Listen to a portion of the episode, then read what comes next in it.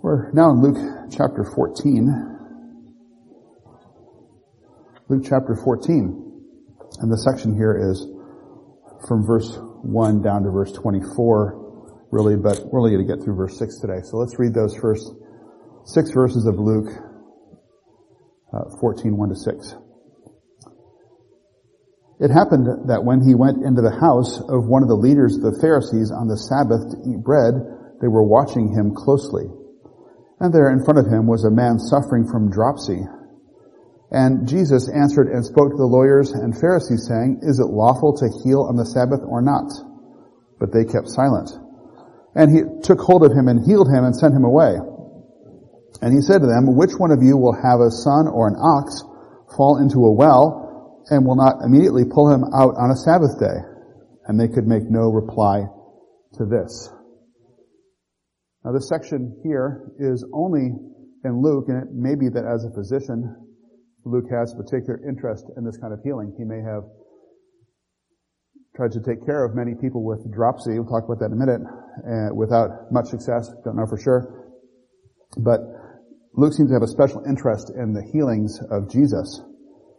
And so when we look at the verse 1 there, it happened that when he went into the house of one of the leaders of the Pharisees the, on the Sabbath to eat bread, they were watching him closely. Now we've seen the Pharisees many, many times and they're usually in opposition to Jesus. And just as a reminder, this religious sect of the Pharisees developed between the Testaments probably uh, a couple hundred years before Christ came. And when you look at the theology of the Pharisees, maybe even sort of the worldview of the Pharisees, you might think they would accept Jesus because they had a lot in common. They accepted all the Old Testament as God's Word. They believed in angels, demons, uh, other supernatural things. They believed in the resurrection and in rewards and punishments after death. And the Pharisees also tended to resist the Greek and Roman authorities over them. If you look at the Sadducees, the Sadducees are very different in many ways. The Sadducees are more aristocratic. They only accepted the first five books of Moses as authoritative. They didn't believe in angels or demons or the resurrection. We see that in other places in the Gospels. And they also tended to be more friendly with the Gentile authorities. The Sadducees were generally the high priests, those sorts of people who were in close with uh, people like, like Herod and, and uh, Pilate and so forth. So, in some ways, the Pharisees had more in common with Jesus, Yet they added many laws and traditions beyond God's law and in time they became hostile to anyone who didn't think they needed to obey these man-made laws. And that's where we see a lot of the trouble with these Pharisees and Jesus. I think the problem is seen most clearly in Matthew 15. Jesus says this to them, and he's quoting Isaiah. You hypocrites, rightly did Isaiah prophesy of you. This people honors me with their lips, but their heart is far away from me. In vain do they worship me, teaching as doctrines the precepts of men. The Pharisees were among the most outwardly religious of all the Jews. In fact, they made a show of it, didn't they? We see in uh, the Sermon on the Mount. They would love to have their religiosity proclaimed on the streets, to pray out in public, to have people uh, sound trumpets when they came by, and look how how uh, how religious we are, how spiritual we are. But they taught as doctrines the precepts of men. They take man's law, add it to God's law, and give man's law even a, a higher place than God's law. And even worse, their heart is far away from God. They didn't truly love God. They loved themselves. They loved their law. They didn't love God and His law. And that was their fundamental problem. It was a heart problem. And that's why they had so much trouble with Jesus when the, the one that the law pointed to, these supposed experts in the law, when that one finally came in, in the person of Jesus Christ, they rejected him because they didn't really love the law. They didn't listen to Moses. They listened to themselves and their own hard hearts. It says here in Luke 14:1 that we have one of the leaders of the Pharisees has invited Jesus to his house.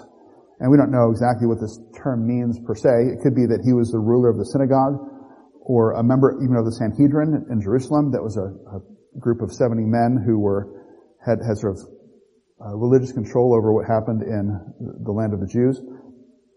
But whatever he was as a leader, he was probably a wealthy man, and this would have been a larger group of people, not a small private affair with just Jesus and the, the Pharisee, because we see later on in verse 7 there are some invited guests and they're picking up places of honor. So this may have been a larger banquet sort of style of, of luncheon here after uh, a Sabbath service. and so he went into the house of one of these leaders on the Sabbath to eat bread. And Jesus was probably in hostile territory. He often was when he was with the Pharisees. Although in this story, it doesn't show any overt hostility, just that they were watching him closely at the end of verse 1. And it was common in those days to invite a visiting rabbi to lunch after Sabbath service. You might have, growing up in a church, you had a visiting pastor, you might have your, your home pastor or somebody else from the church invite him to their home after, after worship services. That was common in these days too. Jesus might come through a village and, you know, Jesus, after you teach in the synagogue, can you come to our house and enjoy a meal with us. And I was interested thinking about this. I remembered a, a, number of times that Jesus eats in homes in the gospel. You could maybe write a book or do a Bible study on it. I'm not sure how interesting it would be, but uh, you could think of times like uh, in Matthew, Mark, and Luke. All these places have this story of uh, Jesus healing Peter's mother-in-law uh, after a, a Sabbath Jesus went to Peter's home and healed Peter's mother-in-law, and afterwards she served them. Presumably, she gave them food. Uh, Matthew, Mark, and Luke also talk about when Jesus ate with tax collectors and sinners at Matthew's house. After Matthew was converted, he invited Jesus to meet his friends. We also see Matthew, Mark, and John, not Luke in this case. In Bethany, we have at the home of Simon the leper, uh, Mary anointing Jesus' feet with costly perfume just before his crucifixion. And that was a meal there, of course, as well. And then the Last Supper in the upper room is a well-known one. But there are several more examples of Jesus eating in homes, and these are only in Luke. And I said before, Luke has a special interest in diseases as a physician. He also seems to have a special interest in meals. So I don't know if he, he really was a, uh, loved to eat or what. But we have in Luke invitations from Pharisees for Jesus to eat with them, and only Luke has these. Luke 7, 36. Now one of the Pharisees was requesting Jesus to dine with him, and he entered the Pharisee's house and reclined at the table. Luke 11, 37. Now when he had spoken, a Pharisee asked him to have lunch with him, and he went in and reclined at the table. And then we have this example in Luke 14:1. And so we have three times Jesus is invited to eat with a Pharisee. This one in Luke 14, though, is the only one that's said to be on the Sabbath. So that has a special importance in the story that's going to follow. Also, Luke is the only one who has the story of, remember the disciples on the road to Emmaus? And Jesus appears to them after his resurrection, and he walks with them for a time, and beginning with uh, Moses and all the prophets, he talks about himself in the, in the Old Testament. And when they arrive there, what is, what do they do? Remember they have a meal, and Jesus breaks bread, and that's when they realize who he is. And so only Luke has that story of Jesus breaking bread with these people in this home after his resurrection. So again, Luke has several stories unique to his gospel that talk about having meals with whether believers or unbelievers. Now it says here it's on the Sabbath, and again, I don't want to get into a long discussion of the Sabbath because we just talked about this in detail a few months ago. But just to remind ourselves uh, of the the difficulties perhaps of Jesus in the situation. Remember there were clear Sabbath laws in the Old Testament about what you were allowed to do or not allowed to do on the Sabbath. So you weren't allowed to work, you weren't allowed to light fires and so forth.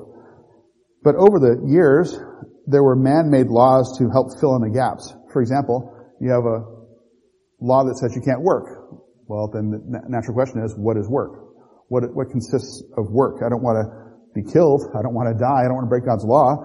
How do I know what is work and what isn't work?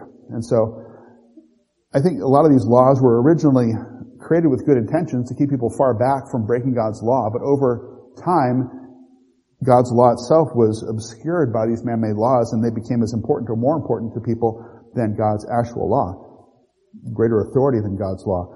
You might remember a couple funny ones I mentioned a while back. And this, these are written, these are laws that were part of the tradition written down in the years after Christ. So we're not sure that they happened in Jesus' time, but they may well be because it was shortly afterwards. But here's a quote. Women are also forbidden to look in the glass, that is in the mirror, on the Sabbath, because they might discover a white hair and attempt to pull it out, which would be a grievous sin. Now, men do this too. I've done this before, probably on a Sabbath, but anyway, another law was you can't wear false teeth because they might fall out and the wearer might then lift and carry them, which would be sinful on the Sabbath. Now, those are kind of funny ones, but in terms of what we're seeing this morning with regard to healing, what were some of the laws there? While it prohibited, that is a Sabbath law, the, the man-made Sabbath law, while it prohibited the application or use on the Sabbath of any remedies that would bring improvement or to cure the sick, all actual danger to life superseded the Sabbath law, but nothing short of that. That is, uh, ointments and that sort of stuff you couldn't use on the Sabbath, but if somebody was in, in danger of dying, you could help them. Thus, to state an extreme case, if on the Sabbath a wall had fallen on a person, and it were doubtful whether he was under the ruins or not, whether he was alive or dead, a Jew or a Gentile, it would be duty to clear away the rubbish sufficiently to find the body. If life were not extinct, that is, if they're still alive, the labor would have to be continued, but if the person were dead, nothing further should be done to extricate the body. It's obviously too late to help them, so we just leave the, the bricks where they are so that people aren't doing work on the Sabbath unnecessarily.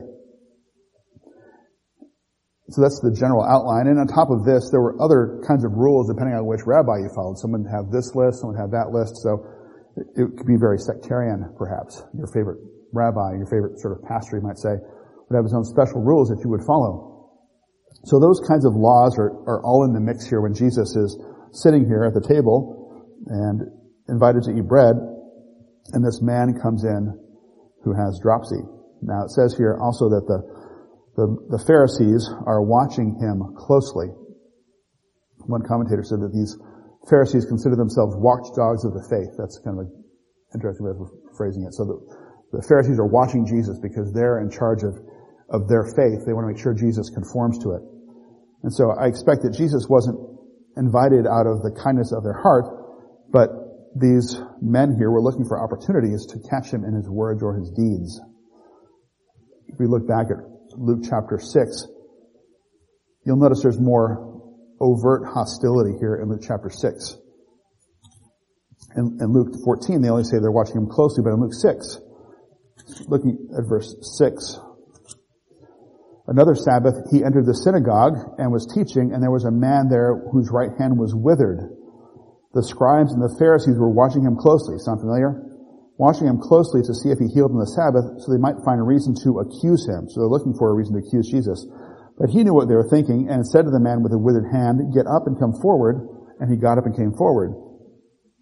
Jesus said to them, I ask you, is it lawful to do good or to do harm on the Sabbath, to save a life or destroy it? After looking around at them all, he said to him, stretch out your hand, and he did so, and his hand was restored.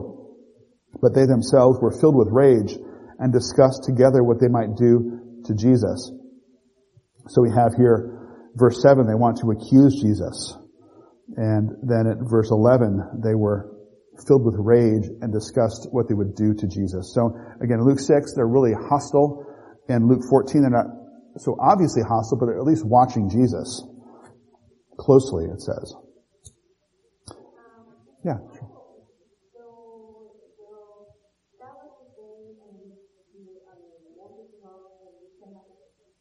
That's right. Yeah.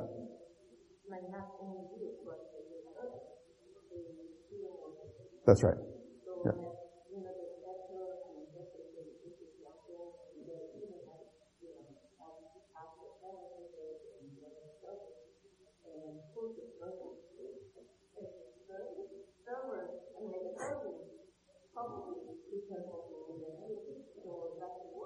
Yeah, that, that's a good question. Yeah, and we, when you talk about these Sabbath meals, especially big ones, how do they handle this? And what they would do is they would just make a lot ahead of time, and so they wouldn't they wouldn't have hot food at these sort of Sabbath luncheons because they couldn't light a fire, and so they would have uh, cold food that was prepared the the day before. So I, I, I don't know if the the servants uh, maybe that they allowed the wives or somebody else. I don't, I don't know exactly who, who served the, the, meal, or if they it was more like a, a, buffet, set it out and get your own food, or what. But uh, that's a good question. But,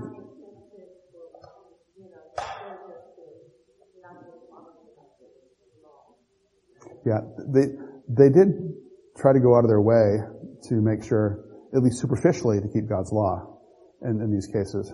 So that again, cold food, not lighting fires, not working any more than they had to. I mean, they had rules about um, how you're allowed to carry things, and you might remember this example. If you toss some, a, if you have a ball in your hand, you toss it in the air. If you catch it with the same hand, it's okay, but if you catch it with a different hand, that's work. And so, superficially again, they were really concerned with keeping the law and their man-made laws on top of that.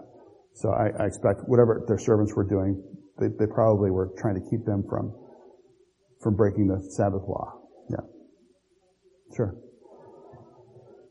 Back to Luke 14. So we've seen the real hostile situation in Luke 6 with the man with the withered hand. Luke 14, uh, verse 2, it says, There was in front of him a man suffering from dropsy. And Jesus answered and spoke to the lawyers and Pharisees, saying, Is it lawful to heal on the Sabbath or not? But they kept silent. And he took hold of him and healed him and sent him away. And he said to them, Which one of you will have a son or an ox fall into a well and not immediately pull him out on a Sabbath day. And they can make no reply to this. Now it says here this man is suffering from dropsy. Does anybody have another word in their translation? Uh, probably King James has dropsy too. I don't know about ESV. Uh, dropsy is also called edema. It's uh, when your bodily tissues swell up with, with fluids. Some of you may have had this in the past. It's fairly common in pregnancies and so forth. This man here who had this dropsy or edema, this man was not likely an invited guest to the banquet. I saw it was interesting. In some situations, you might have a big banquet, but people who were just walking by could just sort of watch what's going on. They wouldn't be able to sit down and eat with you, but it's kind of an open area. So people just curious, passers by, you just walk walk in and just see what's going on, who's there, who's getting what. Um, a little more open society than today, which you wouldn't want neighbors sort of or, or random strangers coming to your house during Sunday dinner. But it could happen in this case. Maybe he just walked by. Some commentators think that he was a plant. So maybe some of these lawyers, Pharisees knew this man with dropsy and brought him in specifically to see what Jesus would do about it. We have here a mention of lawyers. The lawyers show up here in verse 3, lawyers and Pharisees. And we've talked again about them as well in weeks past. We don't think of them too much like lawyers today, where lawyer is a secular profession in our day and in many cases even anti-religious. But in Jesus' day, these lawyers were lawyers of the Mosaic law. They were religious scholars and teachers. And just like today, lawyers back then loved to argue and wrangle over words.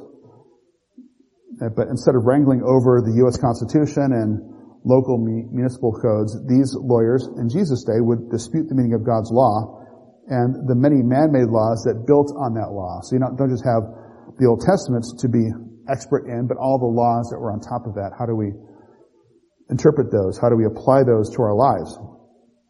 And Luke himself uses the term lawyers here. Elsewhere, he uses the term teachers of the law and scribes for the same people. So you hear lawyers, teachers of the law, scribes, all these were the same profession, really.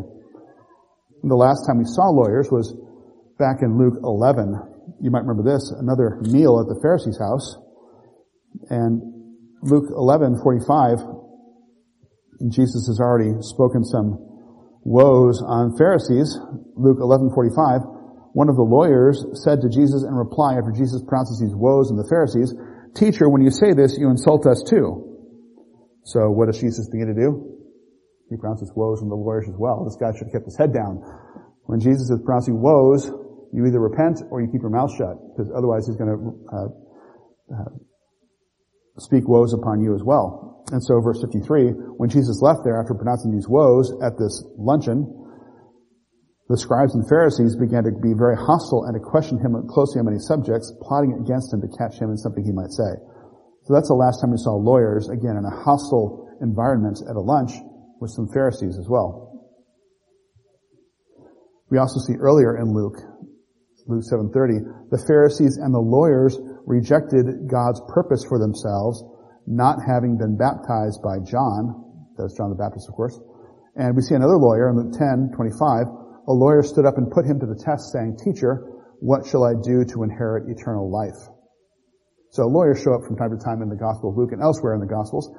Now, you might think when you see this term in Luke 14, where it talks about the lawyers and Pharisees, that they're separate people, like bacon and eggs, that kind of thing. They're separate things. But they're not necessarily separate things. Remember, Pharisees were a religious sect, and lawyering, lawyering was an occupation.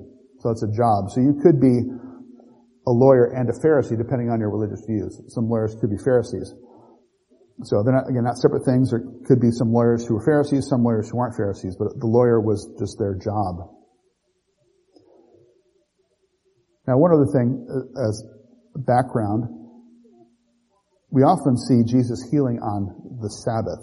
We saw earlier the man with the withered hand was on a Sabbath. There was in, we see in Mark and Luke, a man who had a demon, had a demon cast out in the middle of the synagogue during a Sabbath worship time. Peter's mother-in-law we mentioned earlier was at a home, but it was on a Sabbath. Luke 13 we saw a few weeks ago.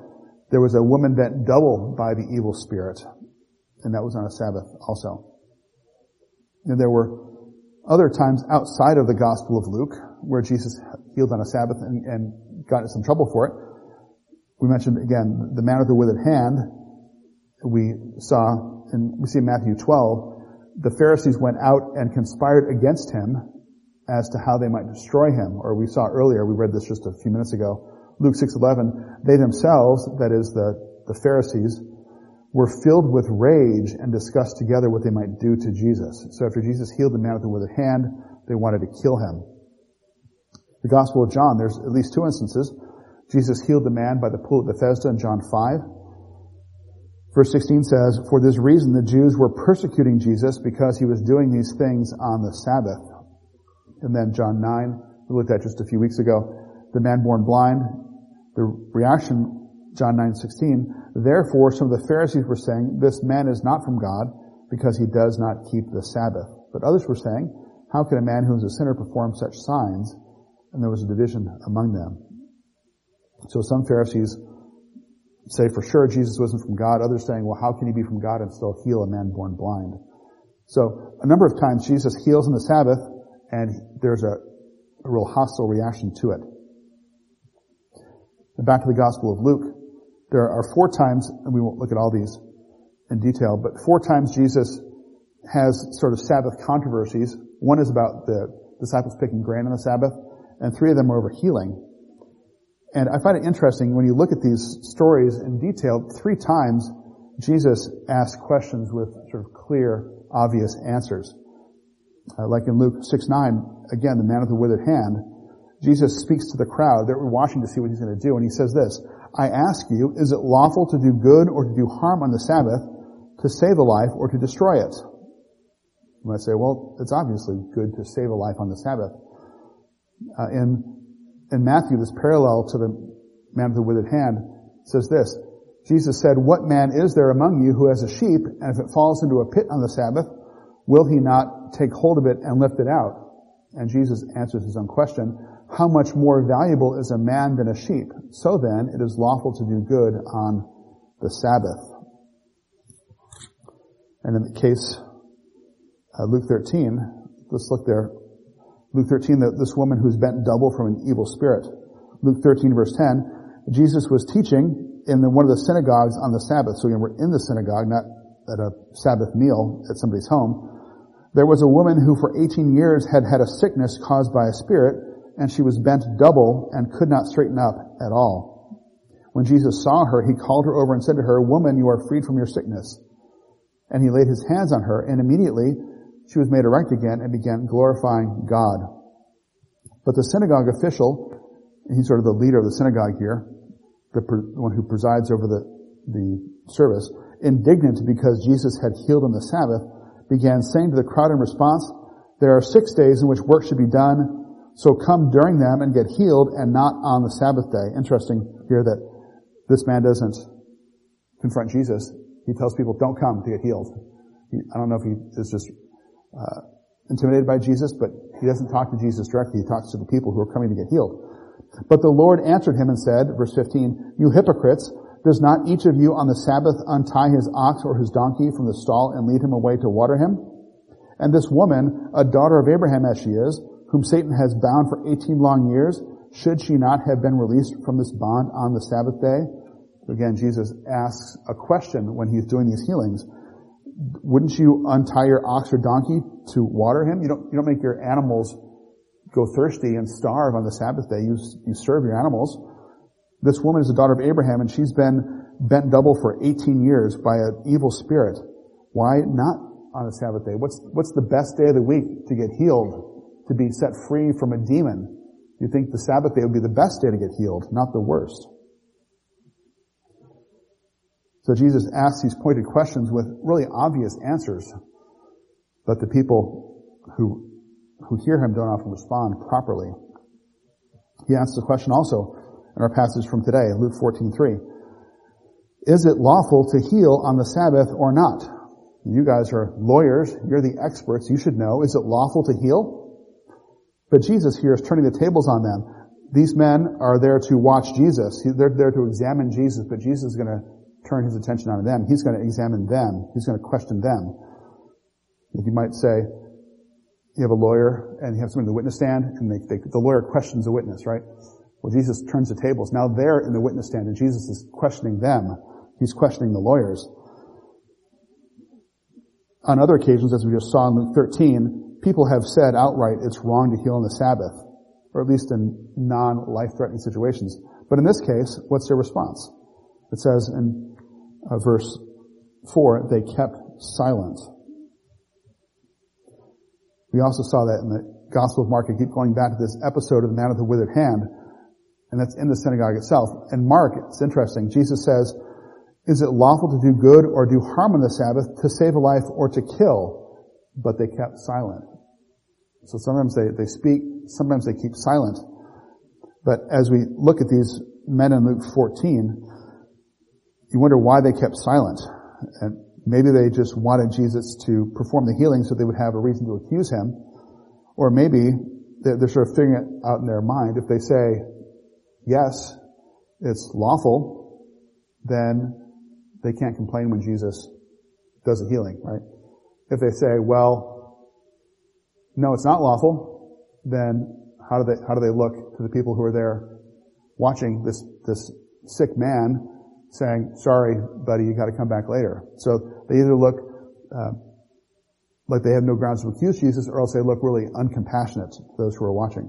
So Jesus puts them on a horns of a dilemma. They can't answer yes or no. It's kind of like later when they ask, Jesus is talking to them and says, was baptism of John from God or not? And they say, well, we say one, uh, then if they say yes, he was from God, Jesus is going to say, why don't you believe him? If they say no, people will stone them because they think John's a prophet. So they just say, I don't know. they think it's the safest way for them, in this case, either to say they don't know or just to be quiet, to be silent about it. They don't know or they won't say what they think because they, they don't want to be put in that position. So, Jesus responds by taking hold of this man and healing him and sent him away. Now, don't go too far don't skip past this about looking at it more, in more detail. Notice here it says, He took hold of him and healed him. And I find it really amazing and beautiful how often in the Gospels you see Jesus touching people. When Jesus heals lepers, He could heal them with a word, but He heals them with a touch. And so many people who you might say would be, you don't, people you don't want to touch, whether it's a, a contagious disease or whether because it's a, a really a disfiguring, grotesque kind of abnormality as we might have here, this man with dropsy, maybe really physically repulsive, but Jesus touches this man. It not just touches him. He didn't just touch him with a finger, but he takes hold of him. He may even have embraced him, or he, Jesus somehow grabbed hold of him. This man, if he was really swollen, may have been hard to get your arms around. But Jesus wasn't shy about touching and even taking hold of this man. Other people may have tended to keep their distance, but not Jesus. And looking at this healing, again, find this interesting, maybe nobody else will. But usually Jesus adds things, like the man with the withered hand, he adds muscle and strength to this, this hand. that didn't work. Or somebody who's lame and can't walk. Jesus adds the ability to walk with these non-functioning legs, or he adds sight to unseeing eyes or loosening mute tongues. But in this case, he's taking something away. This man has excess water, excess fluid in his body, and somehow it just dries up. It just miraculously goes away. So this man shrinks, like the withered hand sort of gets bigger before your eyes, but this man shrinks before your eyes as Jesus heals him of this dropsy, of this edema. And then Jesus, it says here, healed him and sent him away. This man is, doesn't need to be here for the, the epilogue, the, the further uh, examination from these, these Pharisees and lawyers. So Jesus sends him away. He's now healed and can go home and enjoy his life as a healed man. But then Jesus isn't done with these lawyers and Pharisees. He has another question. He's already asked, is it lawful to heal on the Sabbath or not? Now verse 5, he says, which one of you will have a son or an ox fall into a well and will not immediately pull him out on a Sabbath day? Now, remember I read earlier, Luke 13, this is the woman bent double. In, here in Luke 14, he's not so confrontational. In Luke 13, he calls them hypocrites. You hypocrites, does not each of you on the Sabbath untie his donkey, his ox or his donkey from the stall and lead him away to water him? So Jesus is more mild here in Luke uh, 14, but he still is pointed in his question.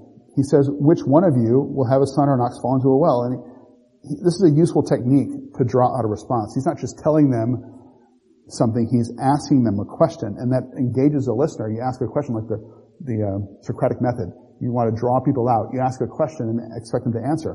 Which one of you would have the son or ox fall into a well and not pull them out immediately? He does this also in Luke 11. He says, uh, suppose one of you, or literally, which one of you will have a friend and goes to him at midnight and says to him, friend, lend me three loaves. You're engaging the listener to imagine them, themselves in the situation. Or Luke 11, 11, he says, now suppose one of you fathers is asked by his son for a fish. Literally it says, which one of you a son will ask the father for a fish?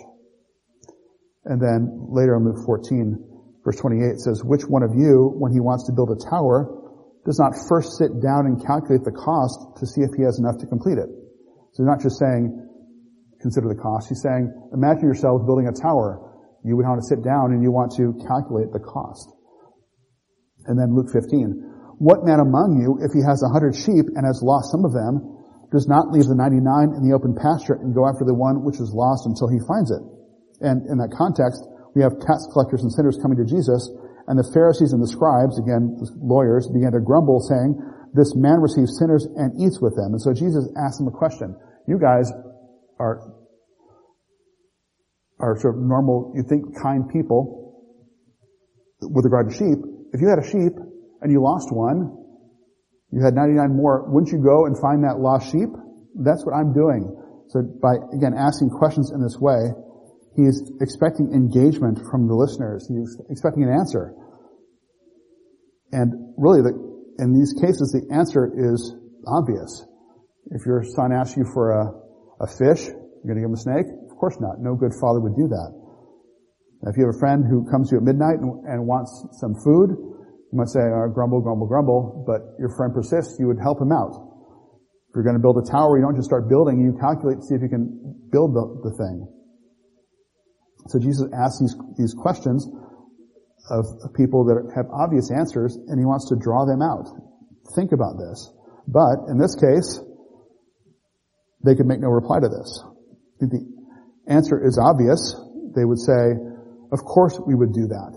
But they don't want to speak because it looks bad for them, doesn't it? It's, the, the response from Jesus is obvious they would say, of course we would help our son or an ox out of a well on a Sabbath. Jesus would then say, what? Why not help us now with dropsy? So they just have to be quiet because they know there's no good answer. They've been caught in their hypocrisy, and their lack of love for this man who was suffering in this way from this dropsy, this, this edema, this swelling. It's interesting that the many times the Pharisees spoke harshly to Jesus or spoke harshly about Jesus. In this case, in Luke 14, they're saying a whole lot of nothing. Verse 4, they kept silent. Verse 6, they could make no reply to this. They know that Jesus has spoken in a way that they can't argue with, so they just stay quiet. They know that they would perform this act of mercy, even though maybe they could wait. You imagine your son falls into a well on a Sabbath day. You call down there, hey son, you okay? Yeah, yeah, my leg's broken, but I think I'll survive. Okay, well we'll see you at sundown. Would a father do that? No. If, if they were maybe in imminent danger of death, you might go get them. No, they're going to get them no matter what. If they fall in, even if they're not hurt, they're going to fall in and get them. And even if it's not so serious as a child, an ox is even aside from the mercy of helping a, a creature that might be suffering, oxen are expensive. They're valuable creatures, and so you want to pull them out. You'd get uh, getting, getting an ox out would be a difficult thing to get out of a well, but you'd get all your friends to do whatever you could to get this ox out of this well. Well, if you would do that, then certainly you would want to save uh, somebody. You'd want to help somebody who is sick on a Sabbath day. Now Jesus doesn't explain in this case in verse in Luke 14, but we just read earlier, Luke 13, 16. He says to them, and this woman, a daughter of Abraham as she is, whom Satan has bound for 18 long years, should she not have been released from this bond on the Sabbath day? A great day to be saved, to be unbound from Satan. And we don't know how long this man suffered from dropsy. Maybe it was 18 years, maybe it wasn't. But in Jesus' mind, this man shouldn't suffer any longer. He suffered enough. If he suffered for an hour, a day, a year, his whole life from dropsy, Jesus should not suffer any longer. And there's no reason in God's law that Jesus should wait at all. He's going to heal him right at that moment. Well, any questions before we wrap up? I know we didn't get very far, but let's just end with a few lessons.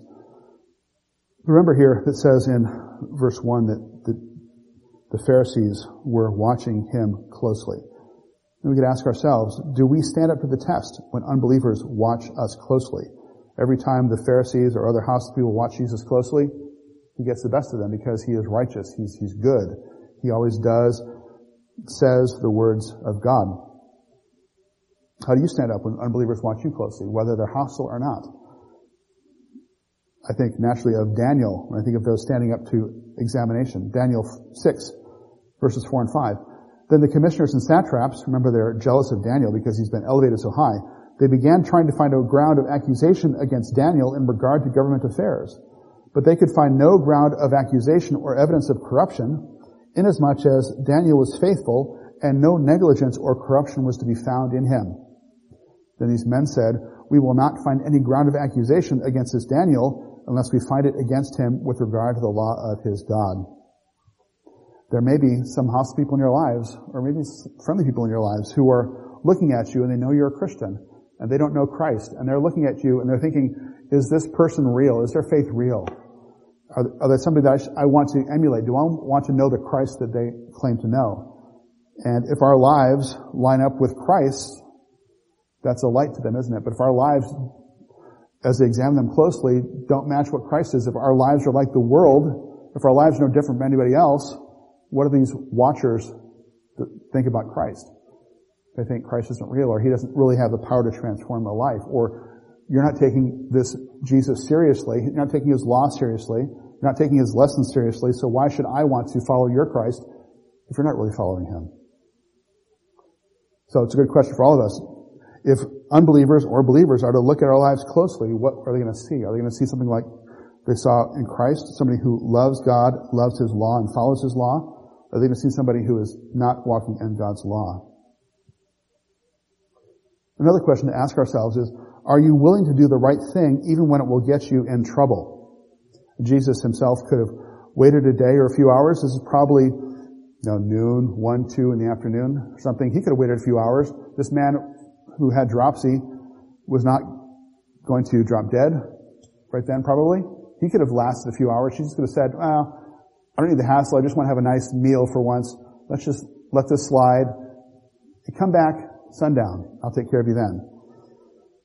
This wasn't a life-threatening disease, but this man's welfare and the, more than that, the principle of the matter was more important for Jesus. He wanted to help this man, but he also wanted to show these Pharisees and lawyers that your man-made laws do not contradict God's laws. I'm not going to let your man-made laws help keep me from helping this man who needs help. You might know James 4:17. This is a, a good one to memorize. James 4:17. Therefore, to one who knows the right thing to do and does not do it, to him it is sin. You might even, if I, if I can possibly enhance this a bit, to one who knows the right thing to do and does not do it right away, to him is the sin. It's not saying, I'll do it later. If you know the right thing to do, you're not going to do it tomorrow, next month, next year. You need to do it now. That's the obedience God's talking about here. God doesn't say, obey when you want to get around to it. You want to obey now. You must obey now. So we have an opportunity for Jesus here to do good. He wants to do it now. For us, we have the opportunity to do good. Sometimes we need to do it now. We need to do it when God calls us to do it. And I'll confess that some of the greatest regrets in my life are when I had an opportunity to do good to someone, but I didn't. Whether it was out of fear or indifference, whatever it might be, I had a chance to help somebody and I didn't do it. And I regret that to this day. On the other hand, some of the greatest joys are when by God's grace I did the right thing, regardless of whatever opposition I might face. And that, that's a, a great blessing to have those opportunities to stand up for God, even if it involves persecution. It might involve loss of a job, even going to jail for some people in this world. Uh, someday, even, even to us, maybe even losing our lives for Christ's sake. But we want to do the right thing, follow God's law, follow God's commands, because it's the right thing to do and to do it now regardless of the circumstances. So Jesus always did the right thing, regardless of circumstances that ultimately took him to the cross. And it may be the same thing for us someday. But we want to do the right thing uh, at the, not just at the right time, the right time is now, right? To do the right thing. One last thing I want to bring up here is I, I thought about this passage and think about the reaction of these lawyers, these Pharisees, and I, it, it's so grieving to see when Jesus the, the, the loving, kind, gentle Son of God speaks to them, and they have an opportunity to hear this man speak. And he asked them simple, obvious questions. The, the questions were so obvious they didn't have an answer because they didn't want to condemn themselves by answering them. Jesus rebuked them again and again. He spoke to them, sometimes with woes, with these sort of uh, stronger statements, like, like these, woe, woe to you scribes and Pharisees, hypocrites. Sometimes they were more gentle, like here in Luke 14. But whatever, however Jesus spoke, for the most part, these men did not listen. There was obvious truth, but their heart was so hard, they would not respond to this, this re- rebuke, this reproof. These people here in Luke 14 must have felt the sting of Jesus' simple questions, and yet instead of acknowledging that Jesus was right, they kept silent or in other cases, they tried to destroy Jesus. There are many proverbs we could look at, but just listen to a few of them. Proverbs 17 verse 10. A rebuke goes deeper into one who has understanding than a hundred blows into a fool. In Proverbs 10:17, he is on the path of life who heeds instruction, but he who ignores reproof goes astray. In Proverbs 13:18, Poverty and shame will come to him who neglects discipline, but he who regards reproof will be honored. And then one bonus from Ecclesiastes 7.5. It is better to listen to the rebuke of a wise man than for one to listen to the song of fools. These Pharisees and lawyers in Luke 14 were listening to the song of fools, weren't they? They were so caught up in their own man-made law, they were foolish. And when man, a man came who spoke the truth and only the truth, did they hear him? Did they heed him? Did they listen to that rebuke? They, they didn't. They were so foolish. They were so hardened to God's law, to God's purposes, that they rejected the one who spoke the truth. If somebody doesn't listen to me, not really a big deal, right? I'm just a man. But if I'm speaking the truth of God, then they're accountable to that. These men here heard the words of God from the Son of God, and they rejected it. And I want to ask you, First of all, when you hear rebuke from your parents, from your, your spouse, your friend, what's your reaction to that? My reaction, first of all, is to say, depending who it is, how dare you? how dare you rebuke me? I'm an elder in the church. I'm your father. I'm your husband. How dare you do that to me?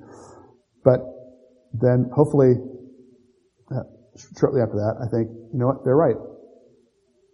I deserve that. I was in the wrong. I need to accept this rebuke and I need to learn from that rebuke. And maybe it takes a hundred times for me to actually learn from that rebuke, but I need to heed that rebuke, even if it's not given to me in a gracious way. If somebody ungraciously rebukes me, if they're right, what should I do?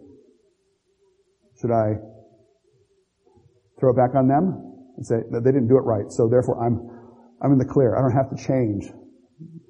No, I, I need to take that rebuke, however it's given to me, and, and take it, just as these men in, in Jesus' time should have heeded that rebuke. I don't want to be a fool like they were, and to hear God's word given to me, even through an imperfect messenger, and not respond in a way that will help me grow in Christ. And if there are those here who, who have heard the, the gospel of Christ, who have heard the command of Christ, and you're not listening to Christ, if you're living your life your own way, you're following your own direction, you're following the world, you're disobeying God day after day after day, you're being foolish. You're, you're like somebody who's walking on the edge of a cliff, ready to fall over. And you must repent and follow Christ and listen to Him and, and be saved and ask Him to help you walk in the right path. Let's close in prayer. Father, we thank you for this lesson.